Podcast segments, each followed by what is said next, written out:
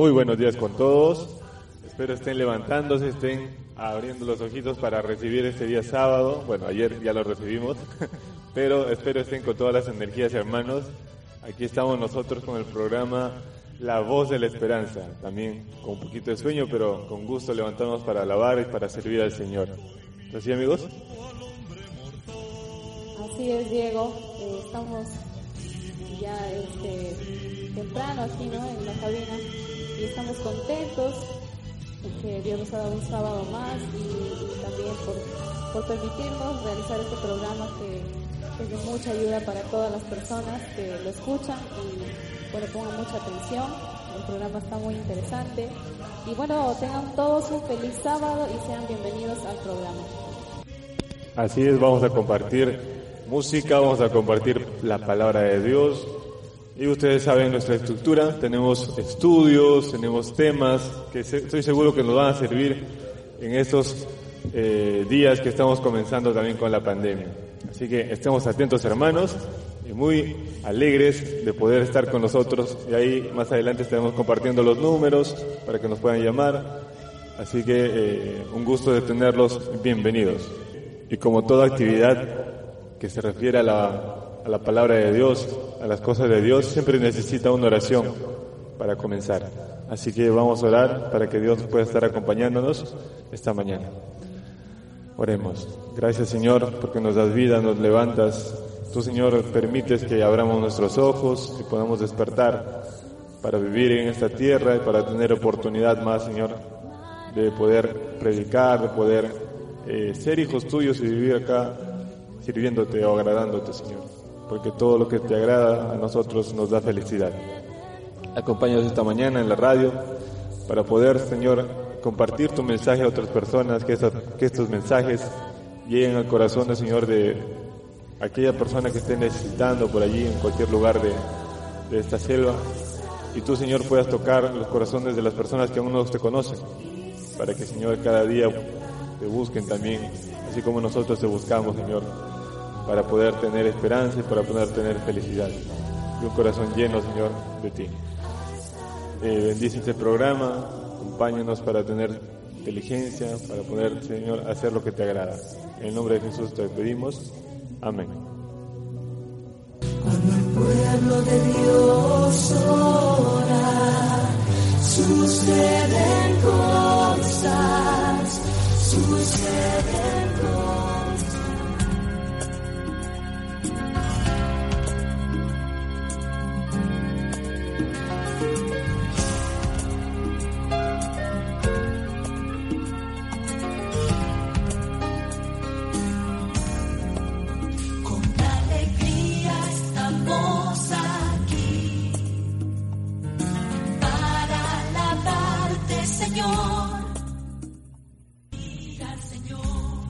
vamos a esperar sus, eh, esperamos sus, llamaditas, ¿no? Que nos hagan sus llamaditas o que nos manden un mensaje por WhatsApp para hacer sus pedidos de oración, sus eh, saludos que quieran hacer, ¿no? También pedidos de, alabanzas que tengan en mente.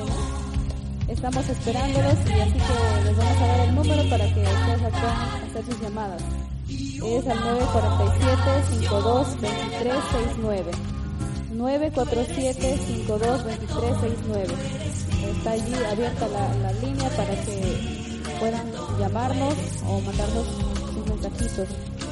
¿No es así, Diego? Estamos atentos nosotros acá con los celulares o el teléfono por las llamadas. Ustedes pueden con confianza comunicarse con nosotros y con gusto les ofreceremos o les alegraremos acá con nuestras palabras, con nuestras músicas que tenemos para todos ustedes. Así que Hermanos, anímense, siempre es bueno compartir eh, algunas palabras con nuestros hermanos que nos necesitan o compartir algunos saludos para poder estar alegres y, animar a otros que están lejos de este lugar. Le repetimos el número 947-522-369. 947-522-369. Mensajes de texto, WhatsApp, llamadas telefónicas. Por acá estamos en vivo para compartir todos sus eh, palabras y pedidos de oración y pedidos musicales. Y hablando de pedidos musicales, eh, vamos a presentar música también en este espacio, música selecta eh, de nuestros cantantes adventistas. Y en, este, y en este espacio vamos a presentar al cantante peruano Alex Espinosa. Así que aprovechemos su música y, disfrutemos.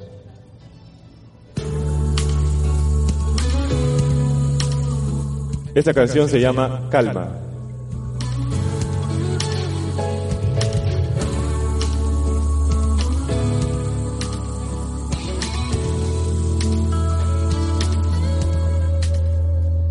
Muchos dicen que yo ya no tengo remedio solución, que me verán en el cielo. Otros dicen que ya no verán mi sonrisa, que la vida se va. Todo pasa deprisa, mientras otros hoy me lloran, pues no entienden esta historia.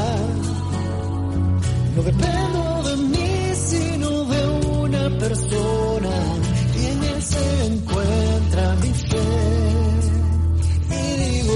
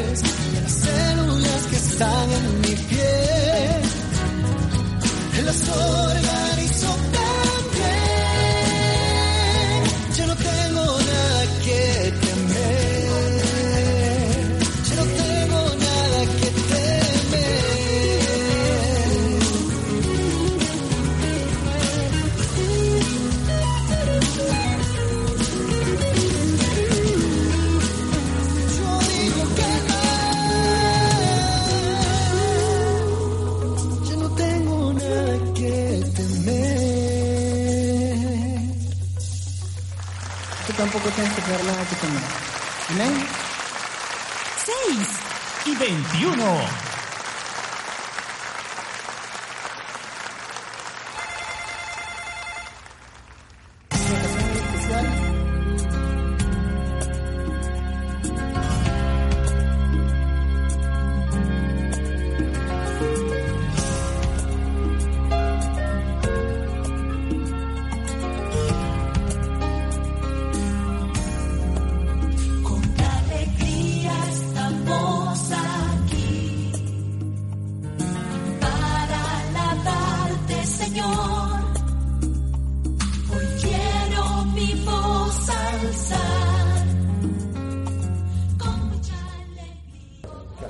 Bien, los hermanos de Consuelo, de la iglesia de Consuelo. Hay varias familias, ¿no?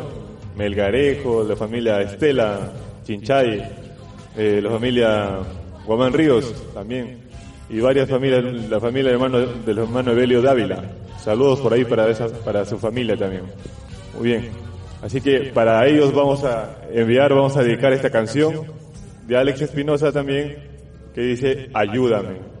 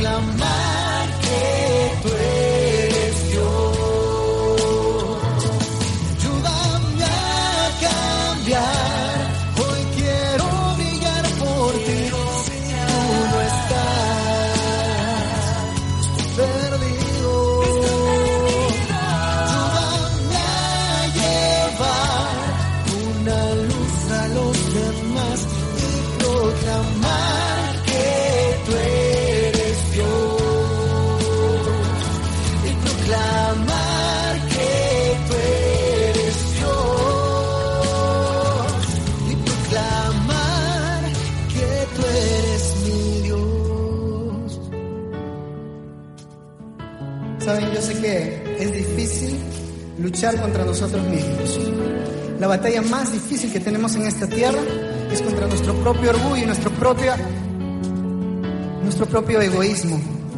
¿Por qué tratamos mal a las personas que más amamos? ¿Por qué nos peleamos y hacemos llorar a las personas que más nos aman? Jesús quiere que quiere cambiar tu vida. Si tú se lo pides, Él puede hacerlo en este momento. Yo quiero que cantemos juntos este coro muy fácil que le digas de todo tu corazón, Señor, ayúdame a cambiar. Quiero brillar.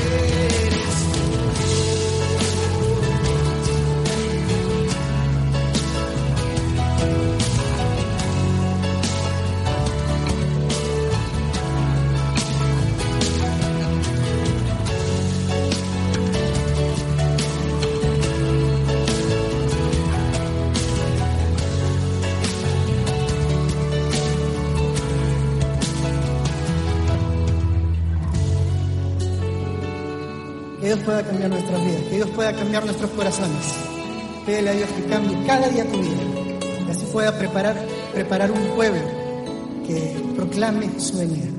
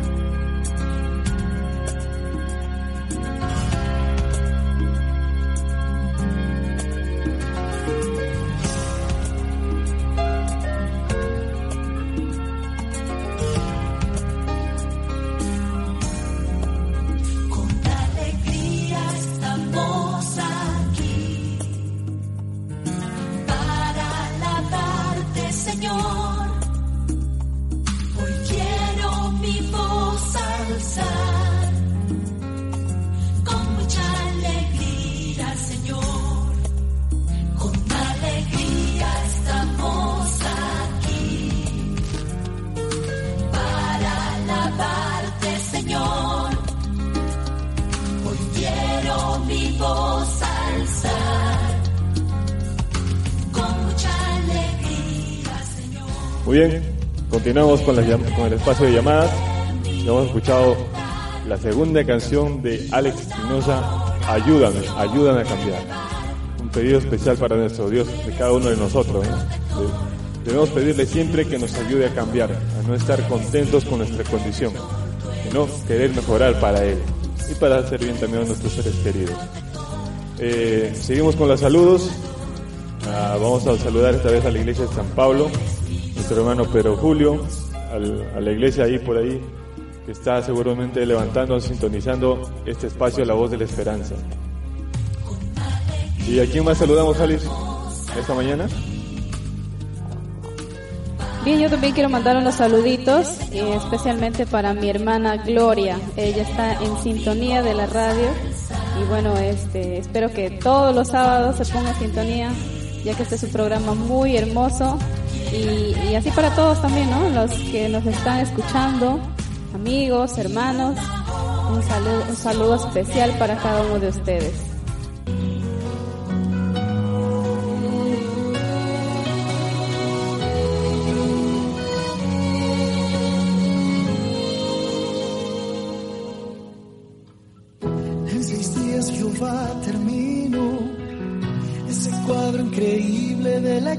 Creación, mas el séptimo día cambió, pues bendijo ese día y lo santificó, y aunque nunca se cansa, él me dijo que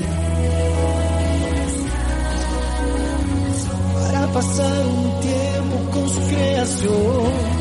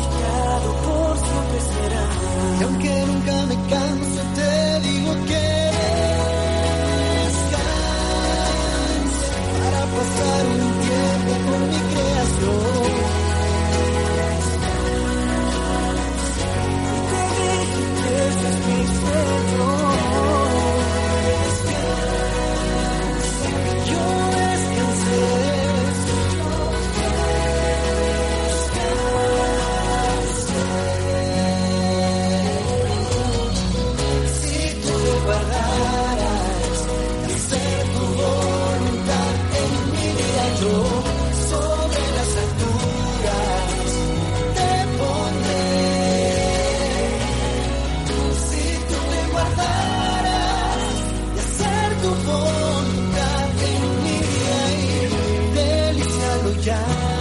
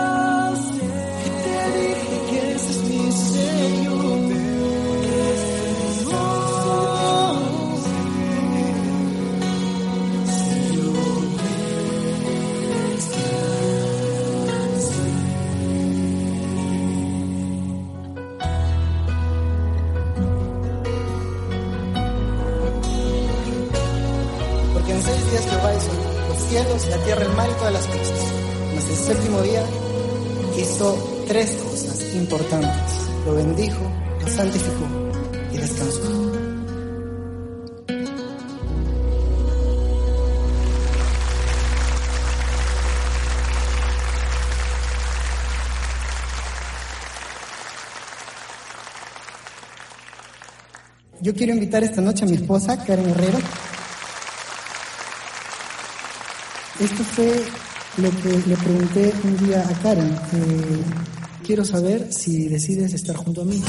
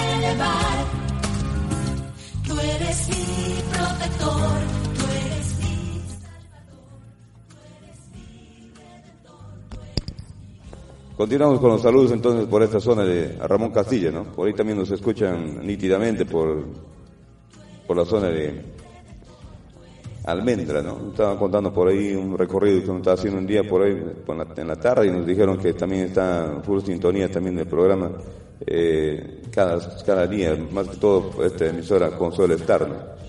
Esperamos pues amigos que nos sigan sintonizando por toda el- esta zona de acá de, de Ramón Castillo, ¿no? Santa Rosa. Esperamos también sus llamadas de cada uno de ustedes y también para mandarles sus saludos, ¿no? Eh, ya están, estamos extrañando a los hermanos también de, Santa Rosa, ¿no? Porque la, vez pasada me acuerdo que nos hicieron sus llamadas por ahí para mandar sus saludos. Esperamos también que hermanos algunos se animen, ¿no? Y vamos a continuar también con los saludos especiales acá en Consuelo. Eh, saludos especiales para nuestro hermano Tercero Juan, la familia por ahí que está escuchando también la emisora. Esperamos pues hermanos que pasen un bonito día eh, y también eh, con toda su familia por ahí que los rodean. ¿no? Feliz sábado para cada uno de ustedes y a seguir adelante. Adelante, adelante, no importa tal vez a pesar de las dificultades que estamos pasando, pero con las ganas de siempre, ¿no? De seguir haciendo un programa tal vez eh, para que de esa manera nuestros hermanos se sientan bien, eh, en especial la iglesia adventista, ¿no? La iglesia adventista es una iglesia que está en todo el mundo.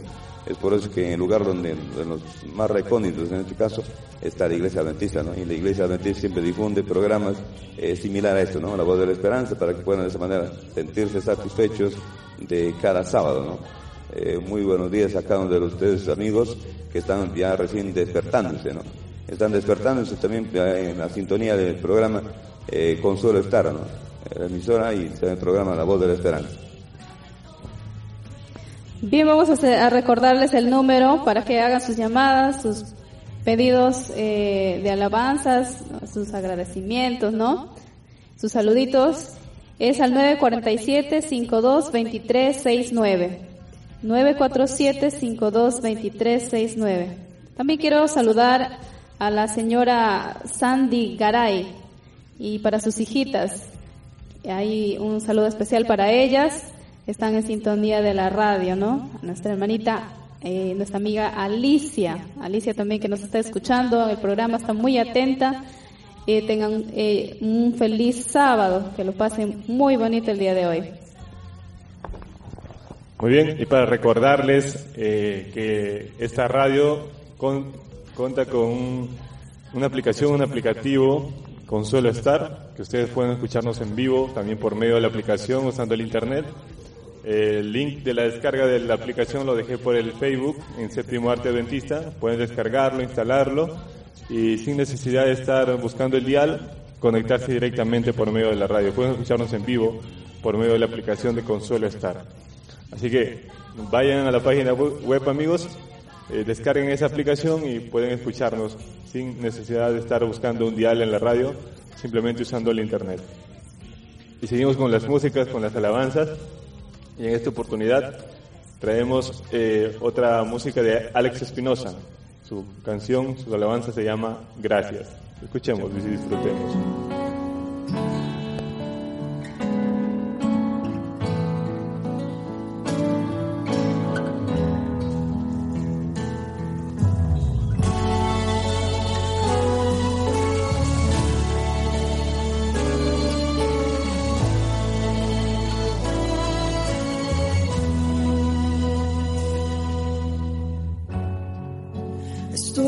Agradecido por tu amor, por tu perdón,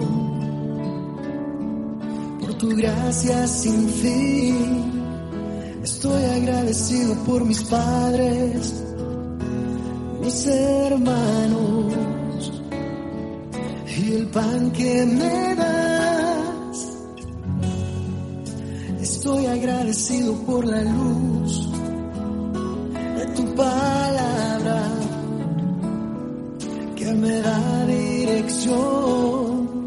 Estoy agradecido por la música que te agrada y que llena mi alma.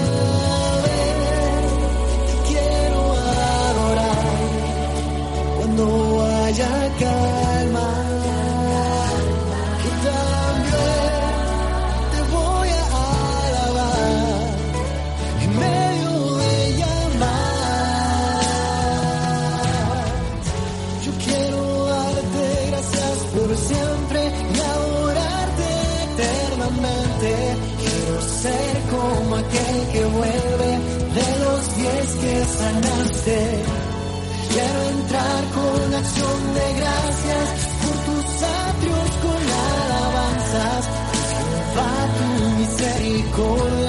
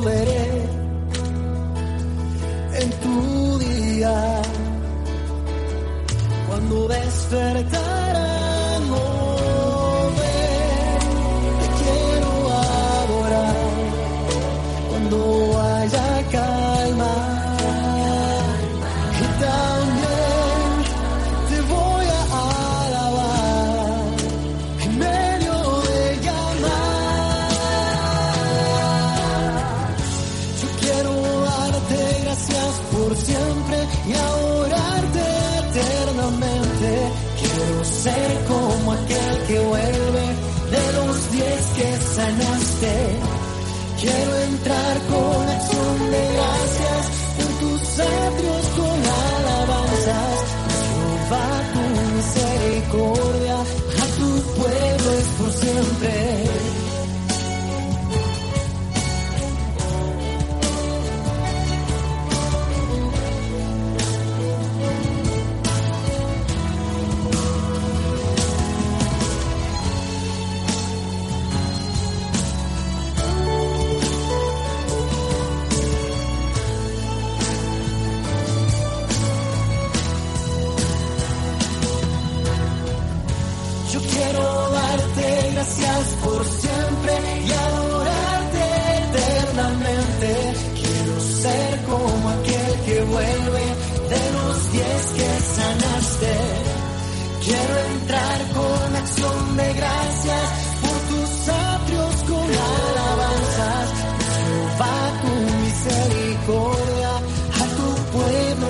Siempre.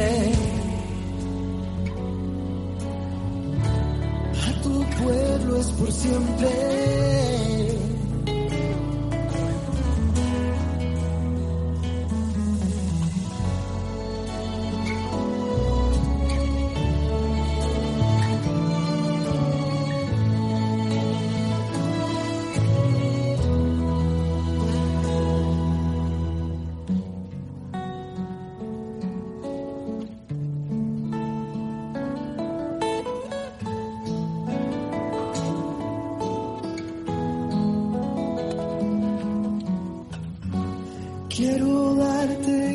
Por siempre y adorarte eternamente. Quiero ser como aquel que vuelve de los diez que sanaste.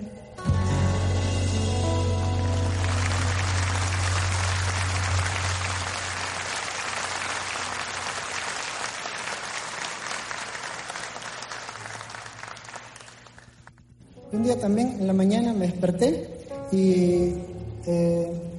estuve leyendo la Biblia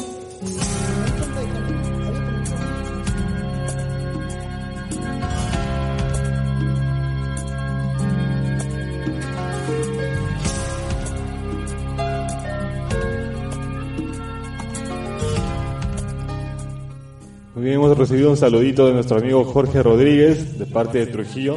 Nos dice que está escuchando la, la radio, la, el programa, por medio de la aplicación Consuelo Estar. Eh, él manda sus saludos. Buenos días, aquí Jorge Rodríguez, saludos desde Trujillo. Saludos para la familia Guamán Ríos Consuelo, para Joseph, que se encuentra colportando, eh, y para Carla. Me gustaría hacer un pedido, dice. Pedido de una canción de Dúo Sin Ra, Salmos 23. Un gusto, amigos, poder recibir tus saludos nuevamente. Sábado pasado te conectaste con nosotros. Gracias y pues espero estés disfrutando el programa y puedas eh, aprender algo de acá de la palabra de Dios. Sabemos que por allá también está un poco complicada la situación con el tema del coronavirus, pero ánimo y fe, amigo, para, que, para poder seguir con esa hermosa profesión que es la fe, la fe en Cristo Jesús. Vamos a complacerte con tu pedido, amigo, del dúo Sinra. Sábado pasado también estuvimos escuchando, creo, eh, al dúo Sinra, una pareja de, de esposos, cantantes argentinos. Y a continuación te pongo tu música, Salmo 23.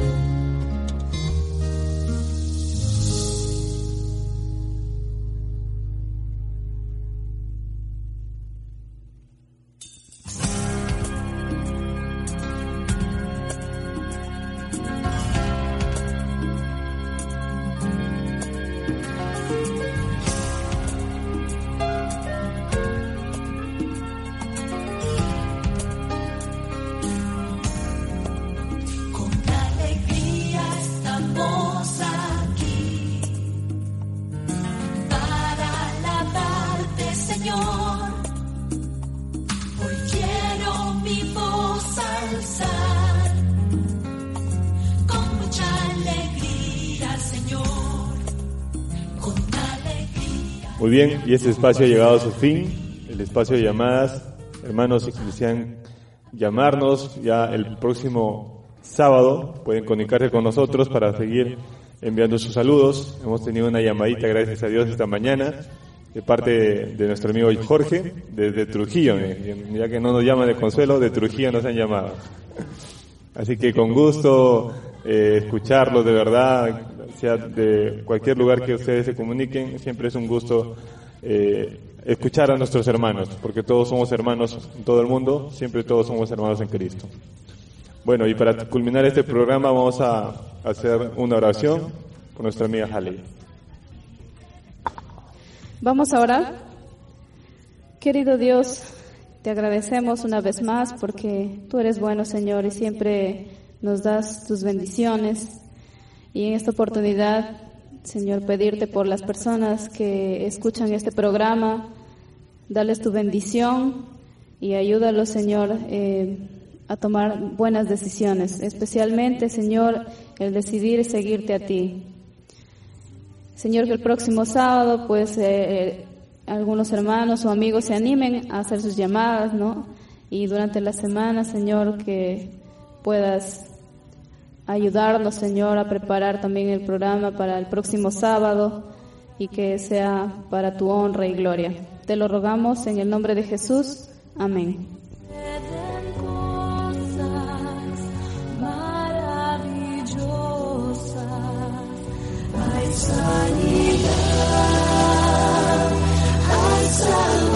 el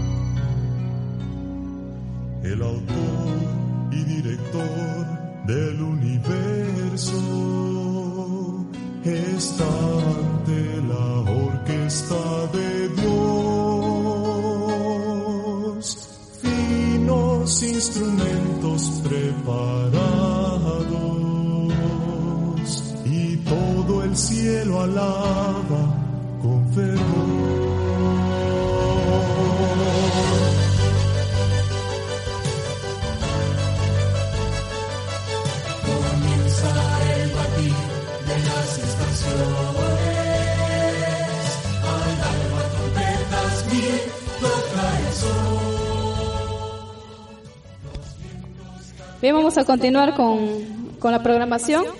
En este momento nos toca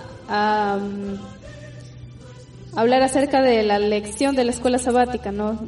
Hacer unos comentarios acerca de, de la lección de esta semana, que es la lección número 6, jugar a ser Dios. Si alguien, algún amigo o hermano desea hacer un comentario o alguna pregunta, puede escribirnos al WhatsApp al 947-522369 y puede ahí dejarnos un mensaje, ¿no? Entonces vamos a comenzar con una ronda de, de tres preguntas acerca de la lección. Y vamos a empezar con la primera. Y la primera pregunta es, ¿cuál es el pecado original? A ver, Diego, para ti, ¿cuál es el pecado original? Pecado original, original. Se escuchan las marcas, ¿no? Una marca es original cuando es algo que nadie lo, crea o lo inventa o bueno, solo tiene un creador o uno originador. Y para mí, bueno, en la Biblia nos dice bueno, que en el corazón de Lucifer fue donde se originó el pecado. Y ese pecado fue el orgullo, el orgullo y la autoexaltación, digamos, que también tiene como raíz al orgullo. Ese pecado es bien como que natural en, nosotros porque como pecamos, por ese motivo también, queriendo ser como Dios y no escuchando a Dios, orgullo, entonces eh, se, arraigó en nuestro corazón, ¿no? y así también de Lucifer, que sigue hasta ahora con el mismo orgullo. Y el pecado original para mí es el orgullo. Así es, el, el orgullo pues es lo que nos aleja de Dios, ¿no? Nuestros primeros padres en, en, el, en la creación, ¿no? En el inicio, se dieron, se dieron al orgullo en su corazón cuando la serpiente les instó a, a, ser como dioses, ¿no? Y para Adán y Eva esto fue como un, como un este, como algo hermoso, ¿no? Que seguir. Así que se dieron al engaño de, de Satanás, que él es el, el originador de, de, este, de este pecado, ¿no? Y justamente ahí tengo un comentario, ¿no? Acá la hermana Elena de White nos indica, dice, el orgullo y la ambición indujeron a Lucifer a quejarse contra el gobierno de Dios y procurar derrocar el orden que había sido establecido en el cielo. Él pensaba, pues no, Dios eh, no quiere que yo sea exaltado, que yo sea alabado. ¿Por qué? No soy perfecto. Porque solo Dios debe ser exaltado. Él entonces quiso ese, esa, ese privilegio, o mejor dicho, esa, esa, ese reconocimiento también. Y, y, dijo pues que Dios estaba mal, que para él, eh, él, él el que estaba bien y que Dios estaba mal. Desde su caída se había propuesto inculcar el mismo espíritu de envidia y descontento, la misma misión de cargos y honores en las mentes humanas. Ahora vemos que como él estuvo así también en el cielo, acá también en la tierra quiere ser lo mismo. Y vemos uno que las personas luchan por puestos, luchan por ser reconocidos de alguna manera, que el orgullo pues trata de que la persona se sobreeleve sobre lo que no es, pues, ¿no? O sea, quiere ir más allá de su imaginación, más allá de lo que realmente es ser humano. Entonces ahí se mete el orgullo pues para nublarnos, el orgullo sí nos nubla. y sí, nos nubla sin que nos demos cuenta, pensando que nosotros estamos bien, así como Satanás pensó que estaba bien, que estaba todo correcto, él quería exaltarse y debía ser exaltado, y Dios no. Entonces eh, eso lo llevó pues a cometer los terribles pecados y las cosas más feas que por nosotros sabemos, podemos, podemos imaginarnos y que lo sigue siendo hasta ahora. El orgullo y la sabiduría de los hombres constituyen una guía peligrosa, nos dice la hermana Elena de White. Lo que el corazón ansía en contradicción a la voluntad de Dios resultará al fin en una maldición, más bien que en una bendición. O sea, el orgullo simplemente nos destruye. Pensamos que vamos por el camino correcto de repente, eh, según lo que nosotros pensamos, pero seguramente ahí la palabra de Dios te contradice en algo, entonces estás simplemente está yendo a la ruina, ¿no? Simplemente la mejor guía el mejor camino es la palabra de Dios y la palabra de Dios te invita a ser humilde, o sea, te, quita de por sí el orgullo, va en contra del orgullo la palabra de Dios. Así que la mejor guía para nosotros encaminarnos en este mundo es la humildad, así dice la palabra de Dios. Y muchas de las veces las bendiciones que recibimos de Dios nos hacen alejarnos de Dios. ¿Por qué? Porque nos olvidamos que de su mano recibimos todo y, y caemos en el orgullo. Creemos que en todo es nuestro y que tenemos poder sobre todos. Pero esto tendrá un final, ¿no? Tendrá un final el orgullo, ya que eso es lo que nos lleva a todo mal, ¿no, hermano Ilter? la pregunta que, es bien práctico, ¿no? en este caso, también podría, podría hacer otra pregunta una cuenta pregunta. En este caso, vamos a ir a la iglesia. Dentro de la iglesia, a pesar de conocer las cosas, en este caso, qué cosa nos conlleva bien o a mal, eh, existe tal vez algunas personas de pronto, existimos en este caso como, como miembros en particular, que podemos estar cayendo, cayendo de repente en, el orgullo, a pesar de conocer las cosas de Dios, ¿qué cosas, su, vamos a decir, cuál es la actitud de una persona que considera así de esa manera? Se considera, vamos a decir, tal vez autosuficiente, ¿no? De pronto, eh, lo que sabes no quiere que, que otro, otra persona lo sepa. O sea, eh, como quien decir, no enseñar a otras personas lo que tú sabes. Y también es parte del orgullo, ¿no? ¿No creen usted también, hermano? ¿Qué opinan? Claro, el orgullo es el, eh, es lo que induce a los hombres a los pecados, a los demás pecados. Es como un imán de pecados el orgullo. El orgullo nace en tu corazón, entonces viene también ahí la autoexaltación, la envidia, viene también los, demás pecados que se pegan siempre, ¿no? Depende también de la situación en que pase la persona para que ese orgullo atraiga a otro pecado. Cuando los hombres deciden seguir su propio sendero sin buscar el consejo de Dios, eh, o estar en oposición a su voluntad revelada, el Señor les otorga con frecuencia lo que desean. Mejor dicho, como tú quieres pues eh, ser autoexaltado, muy bien, dice el Señor, bueno, que deje que se autoexalte, a ver, ¿qué logra? Y al final las consecuencias son, son graves, pues, ¿no? Y es simplemente por nuestro libre albedrío que dejamos que el orgullo nos domine. Porque Dios en sí no quiere, ¿no? Dios siempre te insta desde un inicio ya que tú seas humilde. Muy bien, aclarado este asunto, vamos a pasar a la segunda pregunta. ¿Qué nos enseña Isaías sobre el pecado original y la victoria final del pecado? Como sabemos, el, orgullo trae consecuencias, ¿no? Y, en los tiempos de, Isaías, el orgullo trajo consecuencias a una condenación sobre las naciones, ¿no?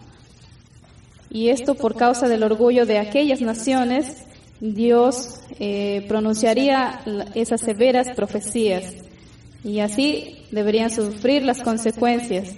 Isaías lo llama el día de Jehová. Esta expresión significa destrucción para los que permanecen en su orgullo y restauración para aquellos que perseveran en Cristo. ¿No es así? Sí, así es. Y justamente acá tenemos una pregunta de nuestro amigo Piero Guamán. Pregunta, pues, ¿no? ¿Por qué la descripción que hace Isaías de la desolación de la tierra se asemeja a la descripción que hace Juan de los acontecimientos relacionados con los mil años posteriores a la segunda venida de Cristo. Ahí como vemos en la lección, Isaías también nos enseña acerca de esto, pues no, comenta un poquito acerca de este espacio de la segunda venida, o mejor dicho, después de los mil años, las cosas que sucederían. Ahí Isaías trata de explicarnos que, así como estos reinos que están como esos, como esos reinos de ese entonces, mejor dicho, porque habla de su tiempo, como esos reinos que presenta, que es Babilonia, que es Asiria, iban a ser destruidos y que Dios iba a reinar también. Apocalipsis nos habla más o menos algo parecido, que todos los reinos mundanos que iban a ocurrir en estos eventos finales, en estos tiempos finales, también iban a ser destruidos y también iba a finalmente eh, reinar la voluntad de Dios. Así Isaías también nos hace el mismo comentario. Segundo punto, el carácter de Cristo se caracterizaba por sumisión, mansedumbre y paciencia. Eso también nos enseña Isaías. Isaías muy bien describe, pues no que él no se reconocía como un gran profeta, sino que él pensaba que era un pecador. Pues pobre de mí que soy pecador, decía Isaías. Pobre de mí, he visto al rey, ahora voy a morir porque soy un pecador. Tengo labios inmundos. Entonces, ese es el segundo punto. Bueno, Isaías nos enseña que debemos tener el carácter de Cristo. El carácter de Cristo era sumisión, mansedumbre y paciencia. Otro punto, el amor de Cristo manifestará su amor hacia su pueblo. Si nosotros tenemos el amor de Cristo, vamos a amar a nuestros prójimos. Ese es otro punto importante que nos enseña Isaías. Isaías también se desvelaba por el pueblo de Dios, eh, llevándole los mensajes, las profecías. El Señor le daba una y otra profecía. Eh, Isaías estaba ahí atento también para que alguien de su pueblo escuchara. Bueno, él sabía que no todos iban a escuchar, pero alguien le iba a escuchar. Y el último punto que pude eh, entender yo es que el orgullo te hace querer las cosas a tu manera, ¿no? Y no, no te hace tomar en cuenta a nadie, solamente te hace tomar en cuenta a ti mismo. Eso nos lleva simplemente a la ruina, porque nosotros, nosotros solo no podemos hacer nada, absolutamente nada, como dijo Cristo en este mundo. Ya. Eh, respecto a lo que tiene que ver con las características, en este caso, de, de, de cómo llegar hacia el futuro, ¿no?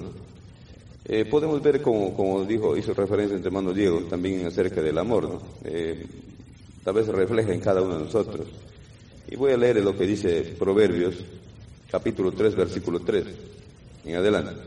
El amor y la felicidad nunca se aparten de ti, átalos a tu cuello, escríbelos en la tabla de tu corazón, y hallarás gracia y buena opinión en los ojos de Dios y de los hombres. Qué importante, ¿no? Entonces el versículo 3 decía, el amor y la felicidad nunca se aparten de ti, átalas a tu cuello. O sea, que esto nos hace, nos hace ver que, que nosotros eh, debemos reflejar el amor, ¿no? Pero muchas veces como, como seres humanos, en este caso orgullosos de lo que muchas veces sabemos o de, lo que somos, o más allá de lo que no podemos imaginar, lo que tal vez la persona puede, puede ser, ¿no?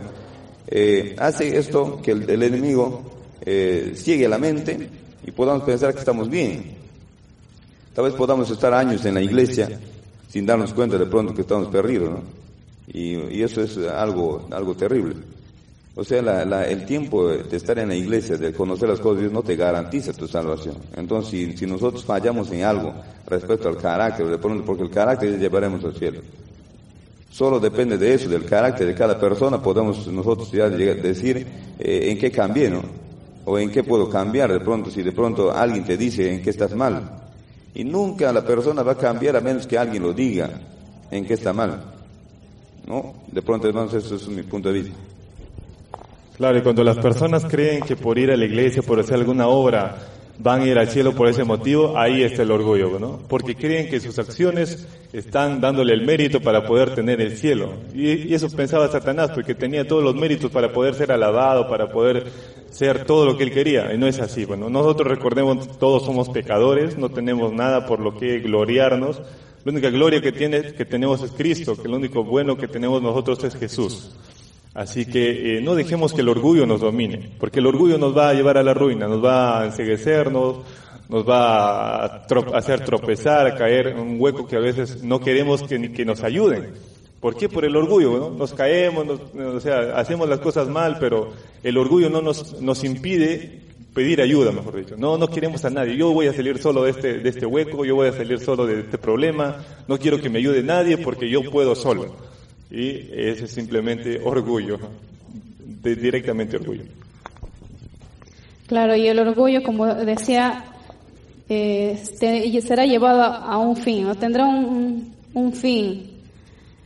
En Isaías 13:9 dice, He aquí el día de Jehová viene, terrible y de indignación y ardor de ira, para convertir la tierra en soledad y raer de ella a sus pecadores. Eso puede parecer muy duro para algunas personas, ¿no?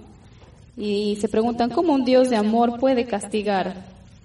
Si estamos hablando de un Dios que se humilló a sí mismo haciéndose obediente hasta la muerte.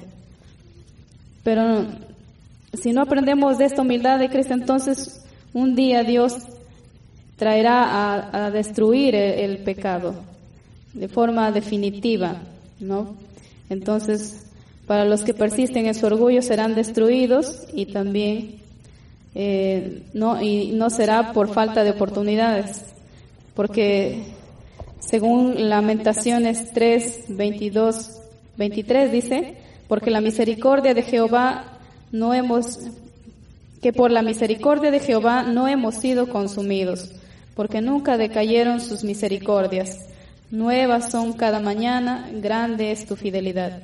Dios nos da oportunidad día a día. Cada vez que nos, levantamos es un día eh, de oportunidades que Dios nos da para que nosotros podamos decidir seguir sus caminos y no ceder al orgullo.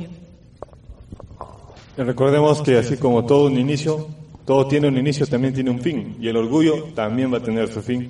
Y esa va a ser la victoria final del, del pecado de Cristo Jesús cuando venga acá a la tierra. Eso también nos enseña Isaías que todo, que todas esas cosas que han traído desde que Lucifer se reveló van a ser eh, erradicadas y olvidadas. Va a haber algo nuevo. Está ya hizo por su sacrificio, pero va a traerlo eh, con sus promesas, porque su segunda venida va a venir a erradicar todo, esa, todo eso que se originó desde el corazón de Satanás y que durante más o menos seis mil años sigue eh, todavía latiendo allí queriendo vivir, queriendo eh, obtener el poder. Pero la victoria final del pecado simplemente es Cristo. Y nosotros también, la victoria final del pecado que tenemos en nuestra vida es personal también para cada uno. Nosotros podemos tener victoria si nos aferramos a Cristo, así personalmente. No es, no es necesario eh, que nosotros digamos, recién cuando venga Cristo, recién voy a, voy a cambiar, voy a ser una persona diferente, todavía falta tiempo para que venga. No, la victoria final del pecado que nosotros, que Dios nos da es ahora, en este momento. Nosotros debemos aprovechar, debemos eh, recibir el poder de Dios para obtener la victoria final del pecado, para ponerle fin a ese pecado que nos está haciendo infelices durante toda nuestra vida, que nos ha venido atormentando, que nos ha venido haciendo infelices de alguna manera. Y Dios quiere darte esa victoria, aprovechemos. Ya, tengo otro punto de vista acá respecto al orgullo, ¿no? Lo contrario, tal vez. En este caso, eh, voy a dar lectura en Filipenses capítulo 2, versículo 8. Y al tomar la condición de hombre, se humilló a sí mismo y se hizo obediente hasta la muerte y muerte de cruz. Qué importante, ¿no? O sea, Jesús nos da un claro, un claro ejemplo, en este caso acá, eh, la humillación. O sea, no, no, como usted ya hace rato estamos comentando, no, no, no tal vez el, el, orgullo hace ver, no te hace ver tal vez en qué estás mal. Y de pronto si nosotros nos humillamos delante de Dios, en este caso ante cualquier circunstancia, eh, saldremos victoriosos, ¿no? ¿Me van a alguna cosa? Claro, eh, la humildad pues es lo contrario, ¿no? De la- del orgullo. Y el orgullo y el y la humildad pues Dios Jesús mismo no- nos enseñó cuando vino a la tierra. Él siendo un Dios no no se enorgullece, bueno, no es este no nos enseña el el camino del mal, ¿no? Sino que nos nos da la salida, nos enseña qué es lo que debemos hacer y nosotros debemos ser obedientes y aprovechar las oportunidades que Dios nos da día a día. Bien, vamos a pasar a la tercera pregunta y vamos a hablar acerca de cuáles son las puertas que se abren an- ante nuestro libre albedrío. ¿Cuáles serán esas puertas? A ver, Diego, ¿cuántas y cuáles son esas puertas? Serán dos, tres, cuatro, porque hoy en día tenemos muchas puertas en este mundo, ¿no? Puertas en el ámbito profesional, en el ámbito familiar, no sé, un montón. Pero en la vida cristiana, en la vida que realmente vale la pena o que realmente es la realidad de todas las personas, siempre hay dos puertas. La puerta de la vida y la puerta de la muerte. Esas puertas se abren según lo que nuestro libre albedrío quiera. Nosotros decidimos qué puerta abrir la puerta del bien o la puerta del mal.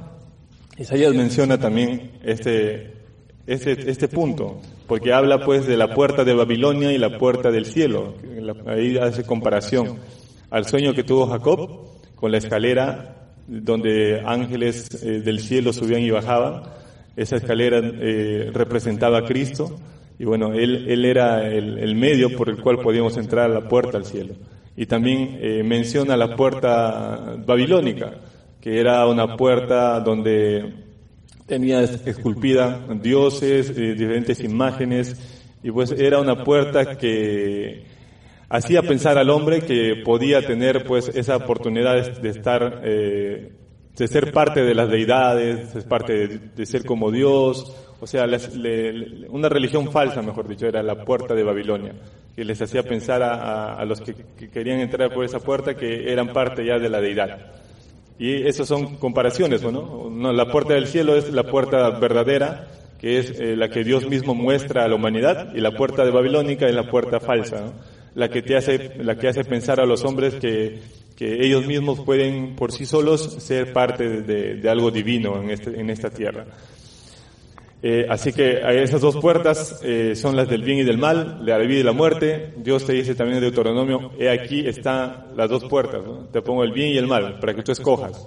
Eh, yo te aconsejo que tú eh, puedas escoger la puerta de la vida. Yo, yo quisiera, yo quiero que tú escojas la puerta de la vida.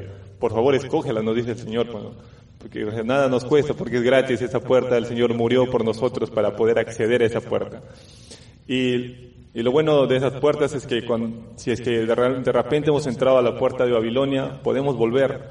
Eh, nadie nos obliga o nadie nos encierra en esa puerta del mal. Podemos volver y entrar por la puerta del bien, por la puerta de la vida. Respecto a, la- a las dos puertas, también vamos a hacer referencia también a la puerta ancha y la puerta estrecha. Eh, la puerta ancha nos dice la, la palabra de Dios que nos lleva a la perdición. La puerta angosta a la salvación. Y, muchos dicen, en este caso la puerta ancha, muchos son los que van por ella. ¿En qué sentido tal vez se refiere esto? Porque hay muchas personas que, que de pronto más eh, se dedican, tal vez nosotros no vamos a decir, tal vez que pasamos por eso, ¿no? En aquellos tiempos también cuando nos hablaban de la palabra de Dios, muchas veces nosotros no queríamos escuchar. Y llegó su tiempo de que Dios tocó el corazón a través del Santo Espíritu y ya pues bueno, nos aceptamos, ¿no? Pero eh, nos damos cuenta de que en la actualidad, si cuando tú lo dices a la persona de pronto vamos a la iglesia o te invito a un culto o te invito a algún programa, eh, no quieren ir. O sea, más, más que todo, eligen más que todo a, la- a la puerta ancha. O sea, lo que, la- a la diversión, a las cosas seculares del mundo, ¿no? Pero más, eh, y muchos de ellos lo toman así como locos a la, vida espiritual. No, yo que voy a ir a la iglesia, no es son para gente vie- viejitos, es para locos, no, no, muchas veces se refieren así. ¿Es por qué? Porque el enemigo muchas veces cegar la mente. Y Jesús en este caso nos dice pues entrar por la puerta estrecha. Y en este caso, y muchos son los, que tal vez no caminan por la puerta angosta, porque eh, nos lleva tal vez eh, a la salvación, dices, de hecho, ¿no? Lleva a la salvación, y un poco medio restringido. Hay cosas que hay que, que hay que hacer, no hay que hacer también para, para entrar por ellas, ¿no? Entonces tal vez de pronto no podría decir que nos condiciona, pero de pronto nos hace elegir entre la puerta ancha y la puerta angosta. Así es, la, La puerta, ¿quiénes entran a la, puerta ancha? Pues ahí están los orgullosos, ¿no? De lo que estábamos hablando, del orgullo. Las personas orgullosas son las que entran por esta puerta. Y esta puerta, lo sabemos muy bien, que conduce a la perdición. ¿Y quiénes entran por la puerta estrecha?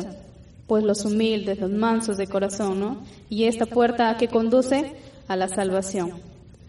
Así que tú decides cuál de estas dos puertas cruzar. Y bueno, si has cruzado la puerta equivocada, la puerta del cielo aún sigue abierta. Estamos todavía en el tiempo de gracia que Dios nos da, así que la puerta del cielo todavía está abierta y Dios mismo nos hace un llamado, ¿no? En Apocalipsis 18:4 dice, "Y oí otra voz del cielo que decía, salid de ella, pueblo mío, para que no seáis partícipes de sus pecados, ni recibáis parte de sus plagas. Claro, y ese versículo nos manda, o nos invita, no nos manda, nos invita a salir de esa puerta angosta por la que hemos entrado. Esa puerta que parece bonita, parece toda presentable, bien, o sea, puede ser de repente una puerta de oro, una puerta pero completamente eh, agalanada, mejor dicho, esplendorosa. Pero después, más atrás de esa puerta, solo hay mucha tristeza, soledad, ruina y bueno, muerte, muerte eterna, que es lo peor que, nosotros esperamos. Y acá nuestro amigo José nos sigue, a ver, dando algunos aportes. Nos dice, cuando Cristo mora en el corazón, su imagen se revelará en la vida, nos dice. Donde predominaba el orgullo, reinará la humildad. Lo que el corazón ansía en contradicción a la voluntad de Dios, resultará al fin en una maldición más vez que una bendición. Eso es la consecuencia de la, puerta ancha. Parecerá que es una bendición, pero resultará al fin en una maldición. La, puerta angosta siempre es bendición, es lo, que Dios siempre te da, bendiciones en tu vida. Y, esos, y son bendiciones que no se la compra o que no se la obtiene en la puerta ancha, que solo te da Dios exclusivamente cuando tú entras por esa puerta angosta. Hemos eh, terminado, finalizado la última pregunta.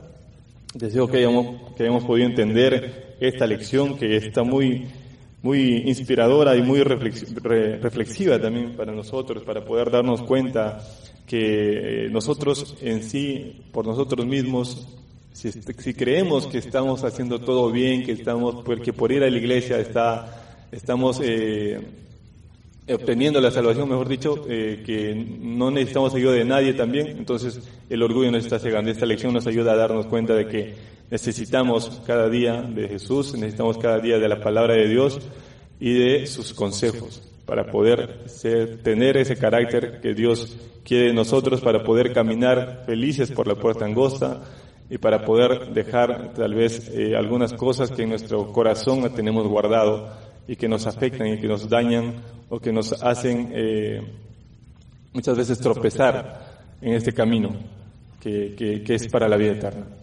Eh, seguimos con el siguiente espacio. El siguiente espacio es eh, la reflexión y el consejo para jóvenes. ahora mismo lo vamos a estar poniendo para ustedes. Escuchemos. Alégrate joven en los días de tu juventud tome placer tu corazón en los días de tu adolescencia. Devoción matutina para jóvenes, una conexión con el cielo que nos permite relacionarnos con nuestro Creador, en la voz de Daniel Ramos, desde Connecticut para el mundo.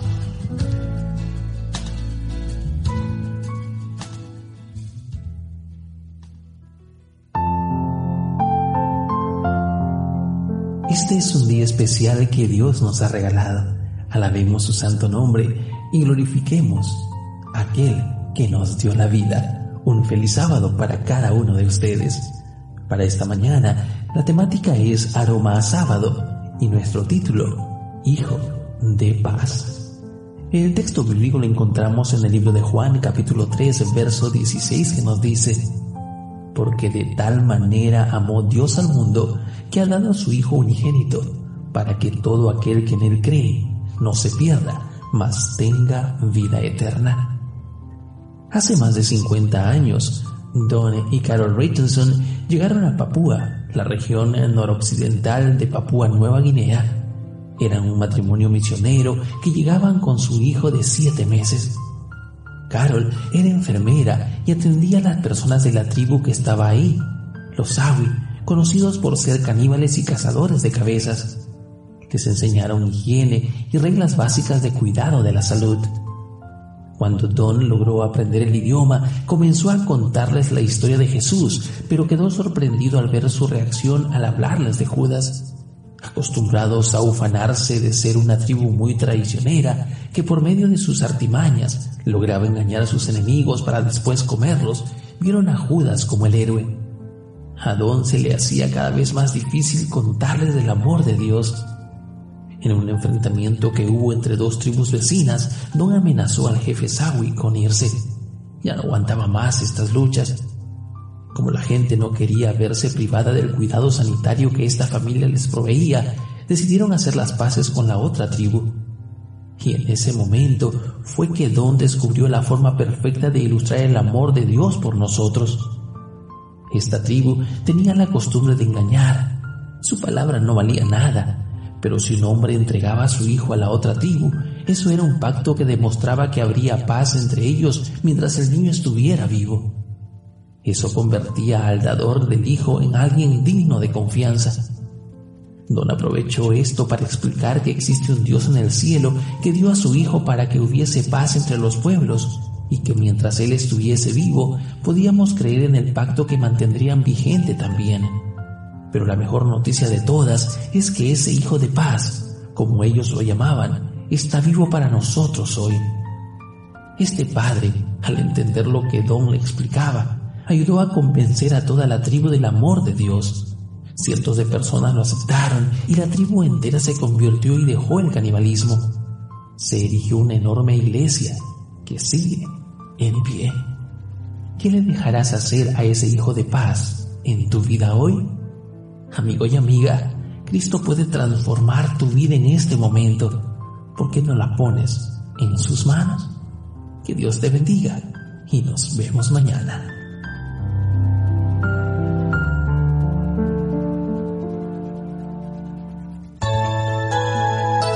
Devoción matutina para jóvenes. La conexión entre el cielo y tú. Un momento en el mejor momento de nuestra vida para conocerlo y vivir como Él vivía. Esta fue una presentación de Canaan Seven Day Adventist Church y DR Ministries. Hasta la próxima.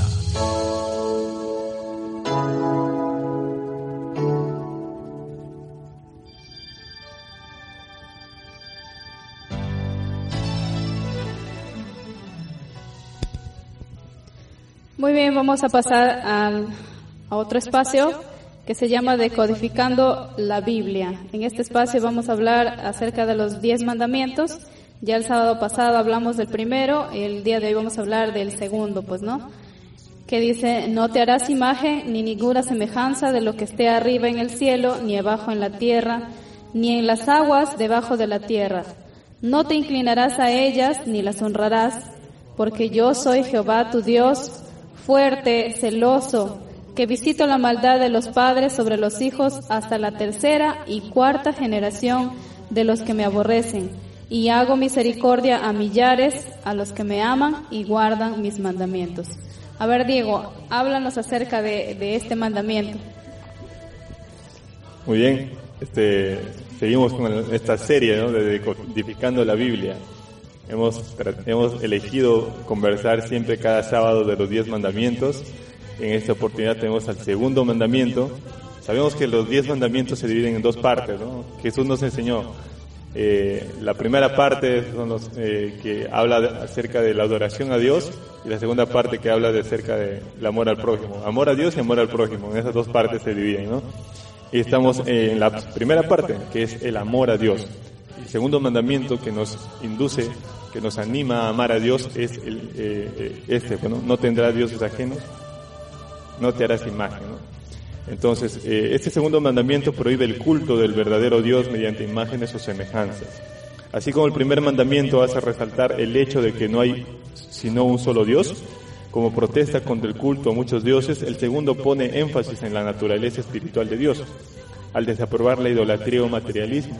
O sea, este mandamiento prohíbe cualquier tipo de representación eh, al cual nosotros le dirijamos nuestra adoración o nuestra veneración.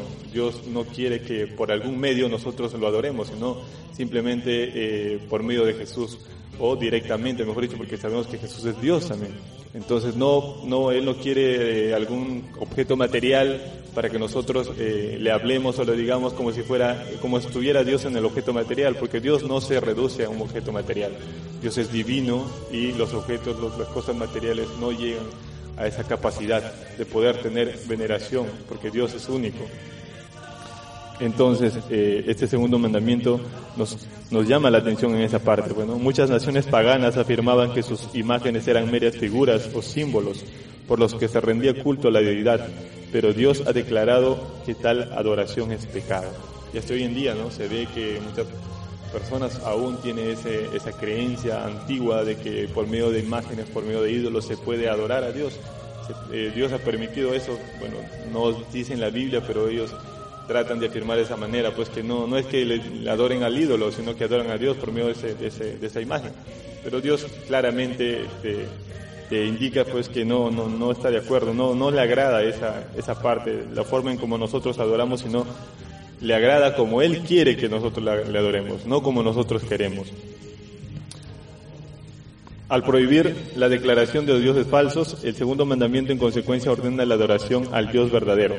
Lo que por él se condena es la reverencia, la adoración o la semi-adoración que las multitudes de muchos países rinden a las imágenes o pinturas religiosas. La excusa de que los ídolos mismos no son adorados no disminuye la fuerza de esta prohibición, como les comentaba. No hay ninguna excusa para decir, no, es que nosotros no adoramos a, los ídolos, sino adoramos a Dios por medio de, esos objetos. No, Dios no quiere de esa manera que lo adoremos. Es explícito en cuanto a la adoración. Él desde un inicio eh, es explícito en la palabra de Dios para que nosotros no tengamos ahí que nosotros sacar conclusiones, no, directamente la palabra de Dios te dice, no te harás imagen, no tenemos nada que concluir nosotros, simplemente obedecer.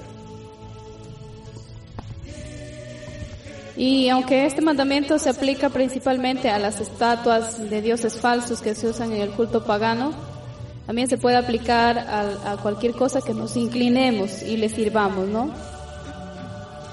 Y esto nos lleva a preguntarnos por qué a los artistas de renombre se les llama ídolos. Y la respuesta parece obvia porque, bueno, sus fans se someten a ellos y les sirven. Y de esta manera idolatran a los artistas. Hay muchos artistas, ¿no? En nuestro ámbito que, que promueven la música, música, una música, creo yo, muy muy horrible, ¿no? Al menos el, el reggaetón y otras músicas que no, bueno, no, son de mi gusto, pero y de, igual manera muchas personas eh, los idolatran, ¿no? Cuando los siguen, eh, especialmente los, sus llamados fans. Entonces, al desviarnos de Dios de esta manera, finalmente nos inclinamos ante Satanás, quien a través de la música induce al mundo a este comportamiento, ¿no? Y Elena White nos dice, la música es el ídolo adorado por muchos cristianos profesos observadores del sábado. Satanás no hace objeción a la música si puede hacer de ella el medio para tener acceso a la mente de los, de los jóvenes, ¿no? Especialmente a los jóvenes. Por eso es que estas músicas, la mayoría de seguidores son jóvenes, niños, porque ahí es donde Satanás está inculcando, enseñando su, su doctrina falsa que tiene él, ¿no? A ver, hermano Irter, ¿qué más tienes que aportar? Eh, hay mucho que aportar, es cierto, ¿no? Eh, pero hay algo importante que nosotros debemos dar cuenta, en este caso también que podemos caer así de fácil en la trampa. Cuando dice no te harás imagen, de pronto alguien me dijo una vez, ¿y por qué ustedes como los adventistas tienen, de pronto si ustedes están, son, vamos a decir, parte de, este mandamiento, ¿por qué algunos tienen imagen, verdad, en los calendarios, por ejemplo? Y de pronto hay, y, vemos ahí afiches de pronto que vienen también promocionando algún evento en la iglesia eh, con, con el retrato de Jesús. Y en ver, la verdad que nos imaginamos, ¿no? Imaginariamente le hacemos el retrato de Jesús por ahí, haciendo que está abrazando a un, a un niño. Y, y, eso a veces, hay veces cuando tú entras a una casa y ves eso, imaginar, o sea, viene a tu mente que, que eso es Jesús, ¿no? Que estás mirando a Jesús. Y en ese, en ese aspecto, como dice aquel bien claro, como dice Biblia, no te harás imagen, ni, ninguna semejanza. Es importante eso que nos demos cuenta, ¿no? Nada de lo que esté de pronto, tú, tú puedes ver una foto, pues por eso un, un artista dijo cierta vez que yo soy el, el, que representaba a Jesús en la película, pero no soy, no, no quiero, no quiero que me traten como ídolo, no soy ídolo, el único, el, único representante en este caso es, es Cristo, ¿no? O sea, aparte yo no tengo ningún valor, ningún valor, ninguna, ninguna cosa más para hacerme valer como Dios. Es lo que dijo cierto personaje. Entonces en este caso nos damos cuenta de que acá hay que tomar las cosas bien claras, ¿no? Tal como dice la Biblia, entonces muchas veces hay que hacerlo como es. ¿no? Muy bien, en esta parte también es, importante aclarar, pues que no te harás imagen significa que nosotros no debemos adorar, cometer el acto de adorar, pues. Eh, el otro tema es eh, la expresión artística, bueno, que nosotros tengamos de repente un dibujo, un, algo, una, una fotito, pues no significa que eso va a ser nuestro ídolo, simplemente es algo que nos recuerda, pero ya si nosotros nos ponemos a venerarlo, a adorar esa, esa, ese arte, entonces ahí estamos idolatrando, bueno, estamos cometiendo el acto de venerar o adorar a una imagen, a algo que no, no tiene vida, no tiene nada, simplemente nos puede recordar alguna cosita eh, sobre Jesús nos puede recordar a nuestro Salvador, pero no podemos creer que ese, esa cosa, esa imagen o ese amuleto o no sé, ese yeso nos puede traer, no sé, pues bendición o, o, o tiene poder, o no, porque no tiene absolutamente nada, ¿no? es simplemente un objeto material. A quien debemos acudir cuando queremos adorar es directamente al Señor, a Jesús, a nuestro Salvador, que por medio de Él es que podemos adorar a, a, a Dios directamente. Entonces, eh, ahí es muy importante aclarar ese, ese, ese aspecto para no caer de repente en juzgamientos para con otras personas pues que tienen alguna imagen, alguna, algún póster de Jesús porque lo recuerdan, pero de alguna manera pues ellos eh, tratan de, de, conservar, de repente por ejemplo a veces tenemos eh, unas pinturas donde ponen ahí los diez mandamientos, escriben en sus cuadros y, eso no quiere decir pues que sea un ídolo, si es que no lo adoran a ese, a ese objeto, entonces no es un ídolo, simplemente es un recordatorio, bueno, es como apreciar la parte artística que nos dio Dios como don.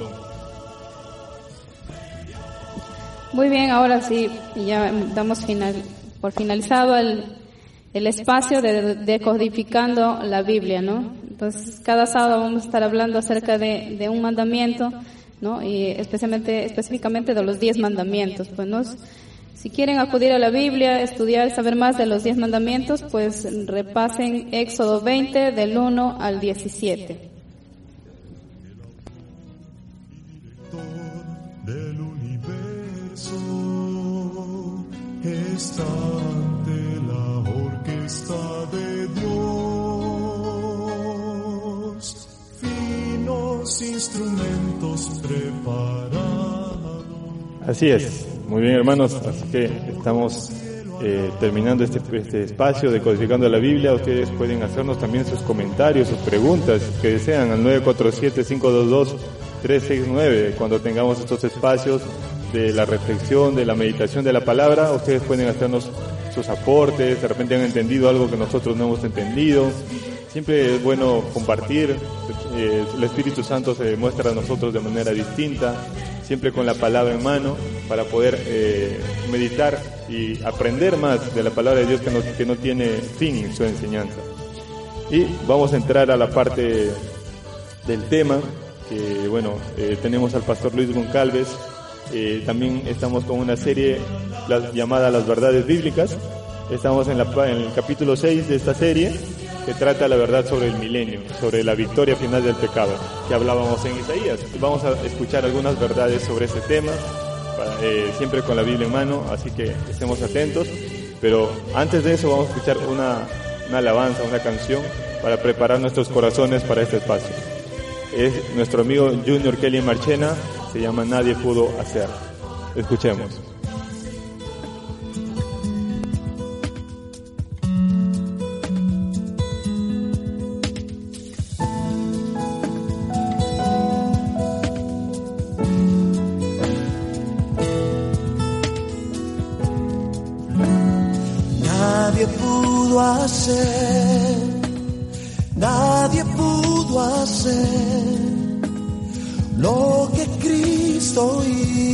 sol.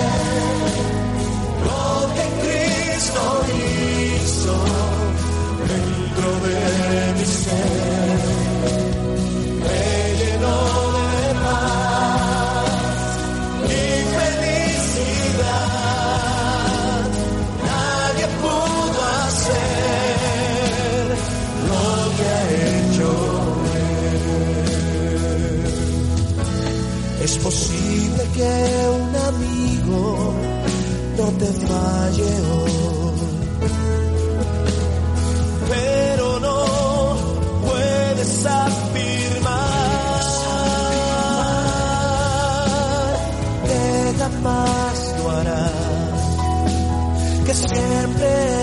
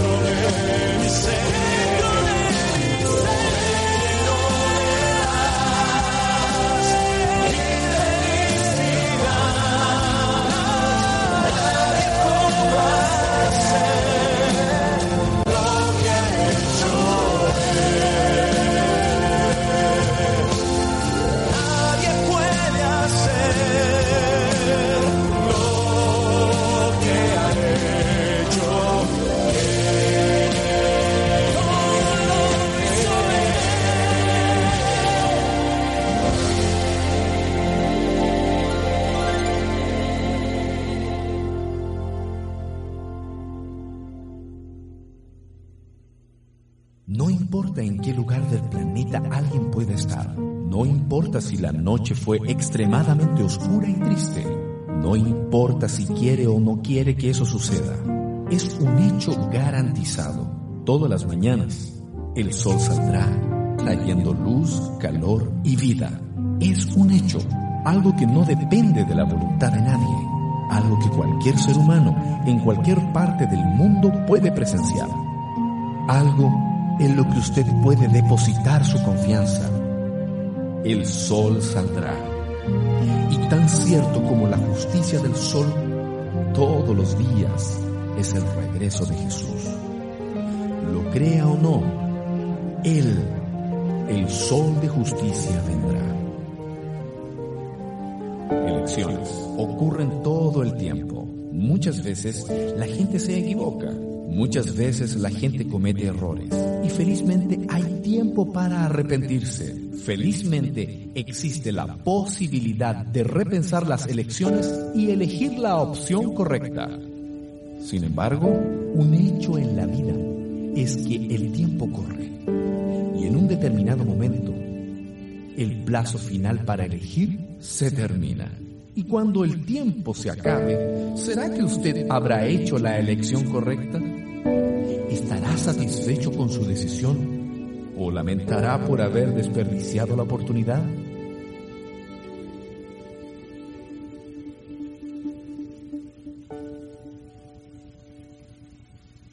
Hola, mi amigo, hola, mi amiga, ¿qué tal? Es un placer para mí estar aquí otra vez contigo en esta serie especial uh, sobre la verdad.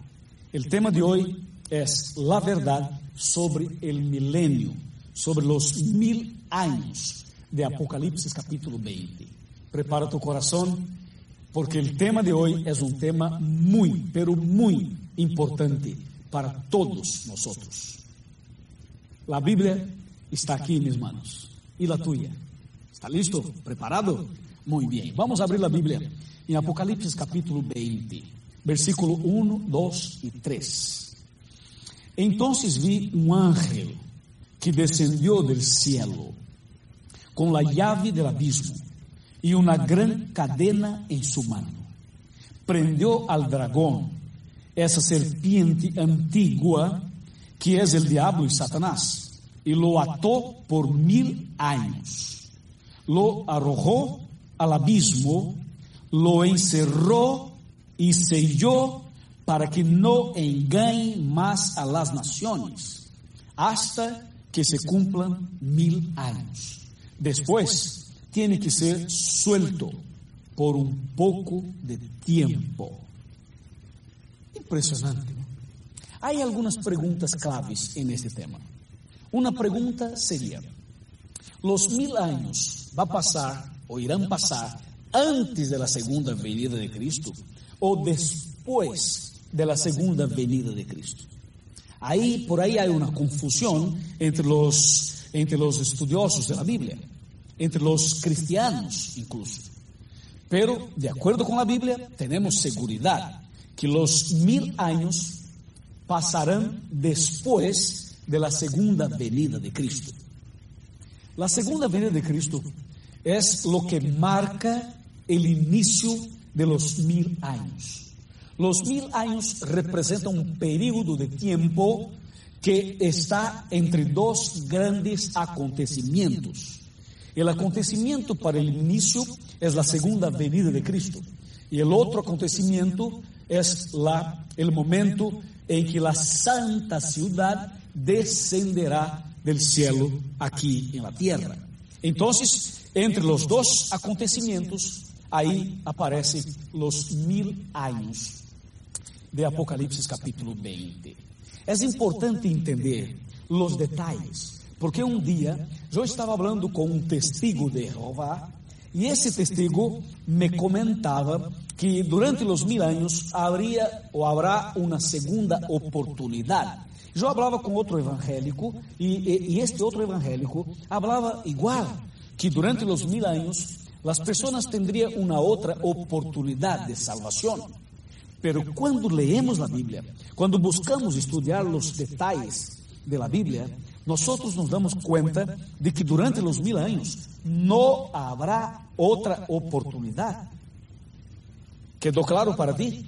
O sea, durante los mil años va a pasar cosas impresionantes. Pero antes es importante entender una cosa. Durante los mil años, los seres humanos, los seres humanos estarán o en el cielo o muertos en el polvo de la tierra. O sea, los justos, los fieles, los obedientes, los siervos de Dios estarán durante los mil años en el cielo, viviendo con Cristo, reinando con Cristo, viviendo en el cielo, disfrutando de las maravillas del cielo. Solo que los impíos, los que, los que son desobedientes, quedarán en esa tierra muertos. Así que los fieles estarán en el cielo, los infieles muertos en la tierra.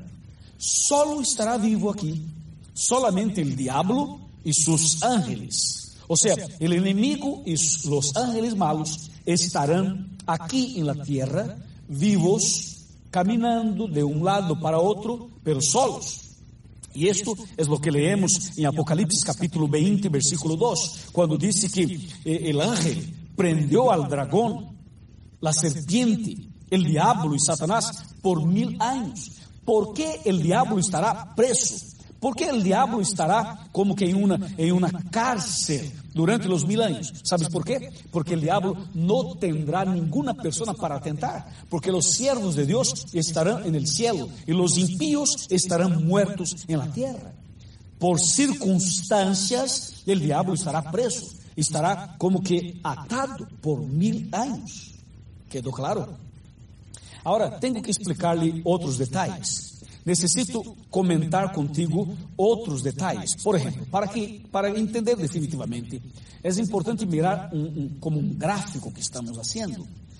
Os mil anos empiezan quando regrese Cristo, quando venga Jesus, em la segunda venida de Cristo.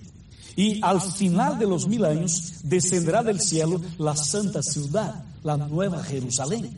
Durante los mil años, los impíos estarán muertos en la tierra, los justos estarán en el cielo. ¿Ok? El diablo estará con sus ángeles malo, malos en esta tierra, solos por aquí.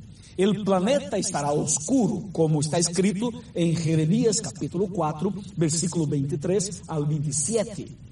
O sea, el planeta estará oscuro. El planeta estará como un abismo como está escrito em Apocalipse capítulo 20 e Gênesis capítulo 1. Desta maneira, passarão mil anos. Mil anos. Agora, há um detalhe importante. Quando venga Jesus, en el, en el inicio de los mil anos, habrá uma ressurreição. Um grupo de pessoas ressuscitarão em la segunda venida de Cristo. E que grupo de pessoas ressuscitarão? Estas pessoas que, que morreram firmes e fieles a Deus. Ou seja, os justos. Os justos que estão muertos ressuscitarão perfeitos, transformados, quando venga Jesus e serão levados para o céu.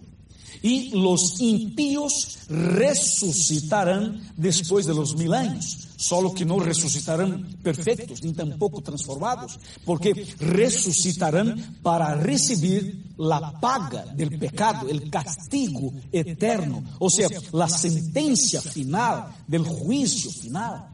E todo lo que estou mencionando é justo lo que aparece na Bíblia. Mira, por exemplo, lo que está escrito em la primeira carta de Pablo a los Tesalonicenses, capítulo 4, versículo 16. E 16 já está. Mira.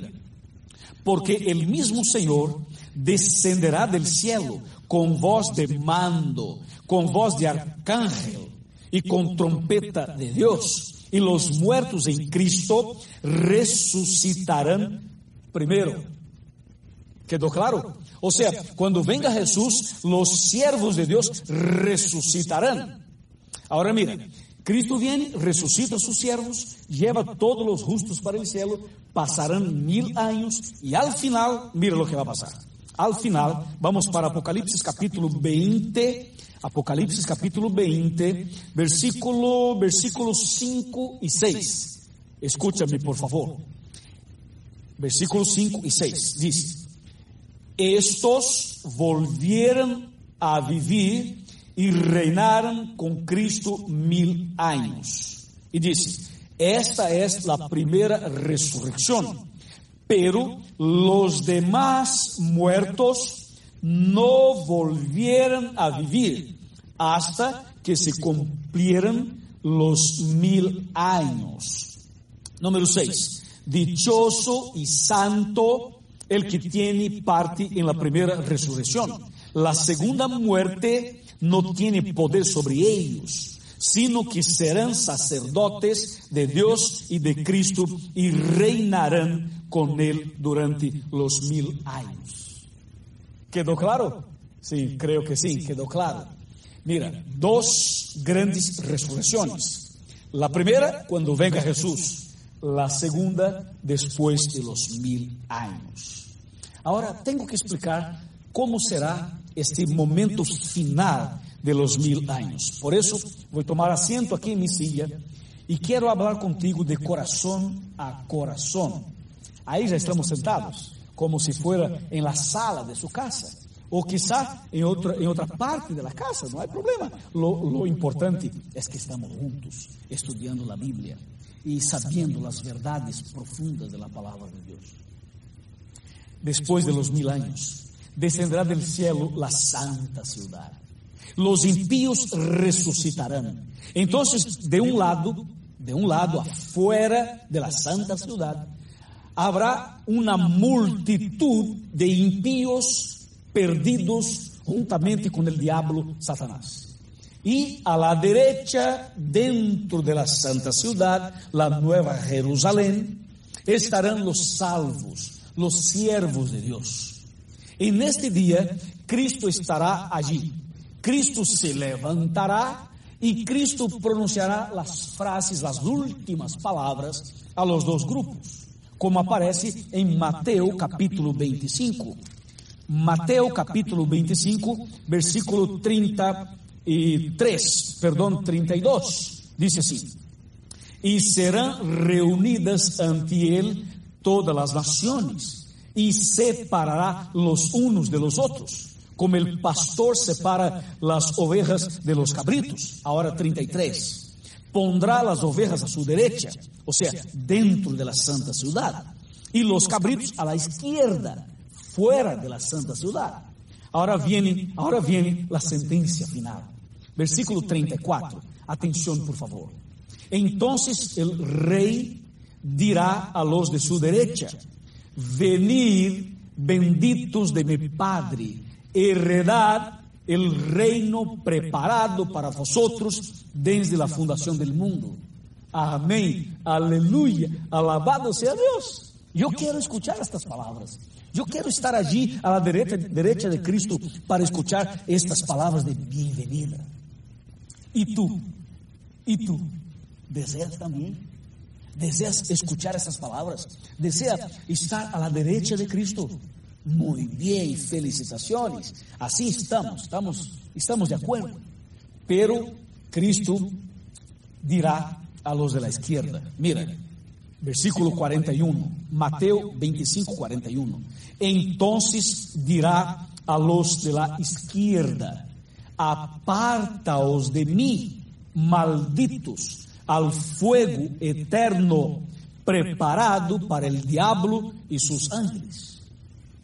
Aquí está la parte final del gran conflicto. Aquí está la parte final de la existencia del pecado. Para el grupo de la derecha, Cristo dará la bienvenida. De brazos abiertos y con una sonrisa maravillosa, Cristo dirá, venid bendito de mi Padre. Pero con tristeza y lágrimas, Cristo dirá a, a los de la izquierda, apartaos de mí para el fuego eterno. De esta manera, el fuego va a quemar los impíos. El Satanás y los demonios todos serán destruidos para siempre. Y este fuego que quemará a los impíos, este fuego va a purificar, o sea, transformar, será un instrumento en las manos de Dios para transformar este planeta en una nueva tierra y para que este planeta se cambie en un paraíso eterno. Mi amigo y mi amiga, no hay otra opción, solo dos caminos, el camino estrecho y el camino ancho. Solo hay dos opciones, o cielo o infierno. O vida o muerte, o Dios o el diablo, o el cielo o el infierno, o Jerusalén o Babilonia, o vida o muerte. solo hay dos opciones. Y estas opciones aparece em la Bíblia para que nós tomemos uma decisão. E hoje é o dia de tomar uma decisão. Agora aqui em esta classe, em este estudio bíblico, em este grupo pequeno, em este programa de televisão, em esta computadora, agora aqui é o momento de tomar decisão, Porque a decisão que tomamos agora definirá e decidirá onde vamos passar a eternidade. Ou seja, temos que tomar uma decisão agora. ¿De que lado tu queres estar? ¿A la derecha? ¿A la izquierda? ¿De que lado tu queres estar? Estás, estás decidido. Desea agora confirmar tu decisão de estar à direita. Eu quero estar à la derecha. Eu quero escutar de Cristo a bem-vinda para a eternidade. E tu, meu amigo, se tu deseas, há que agora, neste momento, tomar uma atitude de fé Procure a la igreja adventista, procure al pastor, di al pastor que eu, pastor Luiz Gonçalves, invitei a ti para conhecer a igreja. Depois de que, que, que termine este tema, este programa, este estudo, há que tomar uma atitude, há que levantar-se e há que ir la igreja. Há uma igreja adventista do sétimo dia cerca de tu casa. Há que pedir ao pastor: Pastor, eu tomei minha decisão, eu quero estar à direita de Cristo. Eu quero ser bautizado, eu quero nascer de novo. Pastor, ajuda-me, por favor. Vá à igreja, o pastor estará esperando-te. O Senhor Jesus está de braços abertos esperando-te. Solo falta um passo de fé, solo falta uma decisão final. Estou falando a uma pessoa que conhece a Bíblia, que conhece a igreja, que conhece as verdades. Estou falando a ti, meu amigo, que já frequenta a igreja, pero aún não has tomado uma decisão. E por que não tomas uma decisão que te falta? Que estás esperando, meu amigo? Agora é o momento, este é o dia, esta é a hora, este é o tema. Este é o tema. A ver, a ver, qual é a sua decisão? A ver, qual é a sua decisão? Estás decidido? Estás disposto? Então, a ver, póngase de pé. A ver, póngase de pé. Vamos, póngase de pé. Em nome de Jesus, levántate. Eu quero orar por ti. E a partir de hoje, sua vida será cambiada para sempre, para sempre, para sempre. Amém. Amém. Felicitações. Vamos a orar? Vamos a orar. Inclinemos o rosto para orar. Padre querido, graças por tu palavra. Gracias por la promesa de vida eterna. Gracias porque nosotros tomamos la decisión. Gracias porque este hombre, esta mujer, este joven, esta familia ha tomado decisiones en este momento de estar a la derecha tuya, de estar preparado para la eternidad. Yo entrego a esta persona en tus manos de amor. Por favor, Padre, derrama tus bendiciones sobre él y sobre ella. Es lo que pedimos y agradecemos.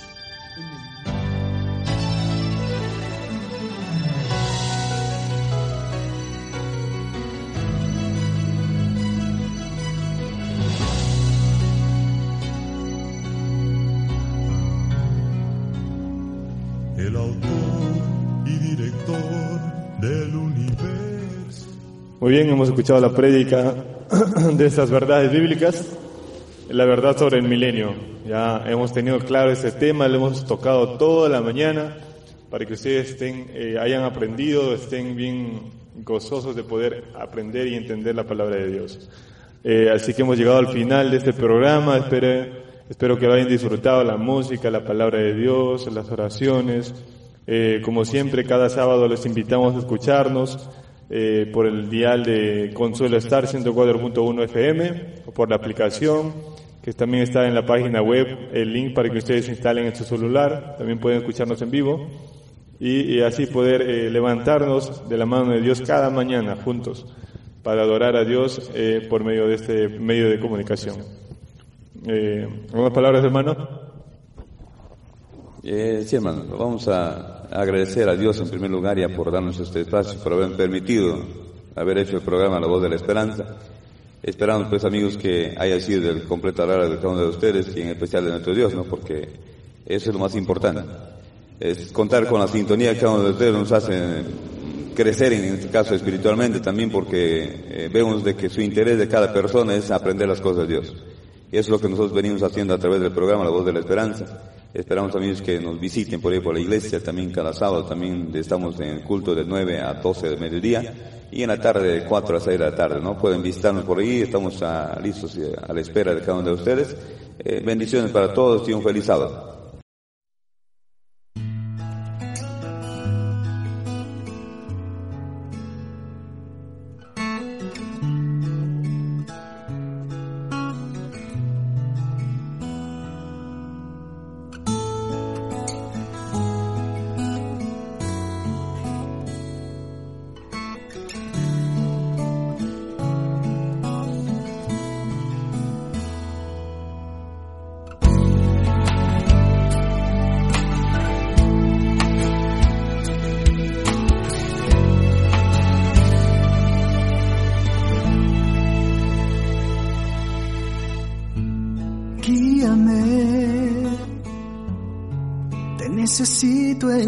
Espacio de mi ser.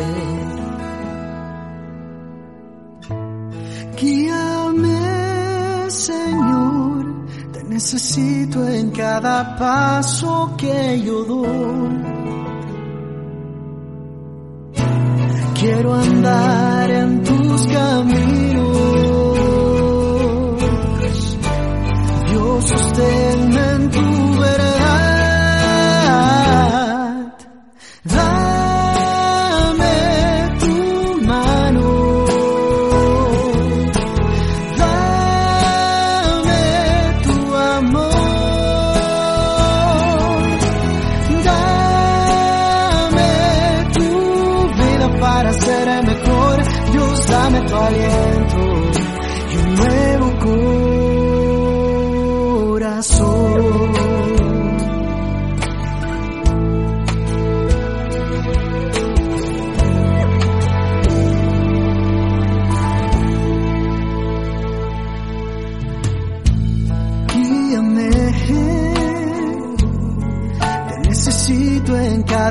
Espacio de ser. Guíame, mi Señor, te necesito en cada paso que yo doy. Quiero andar en tus caminos.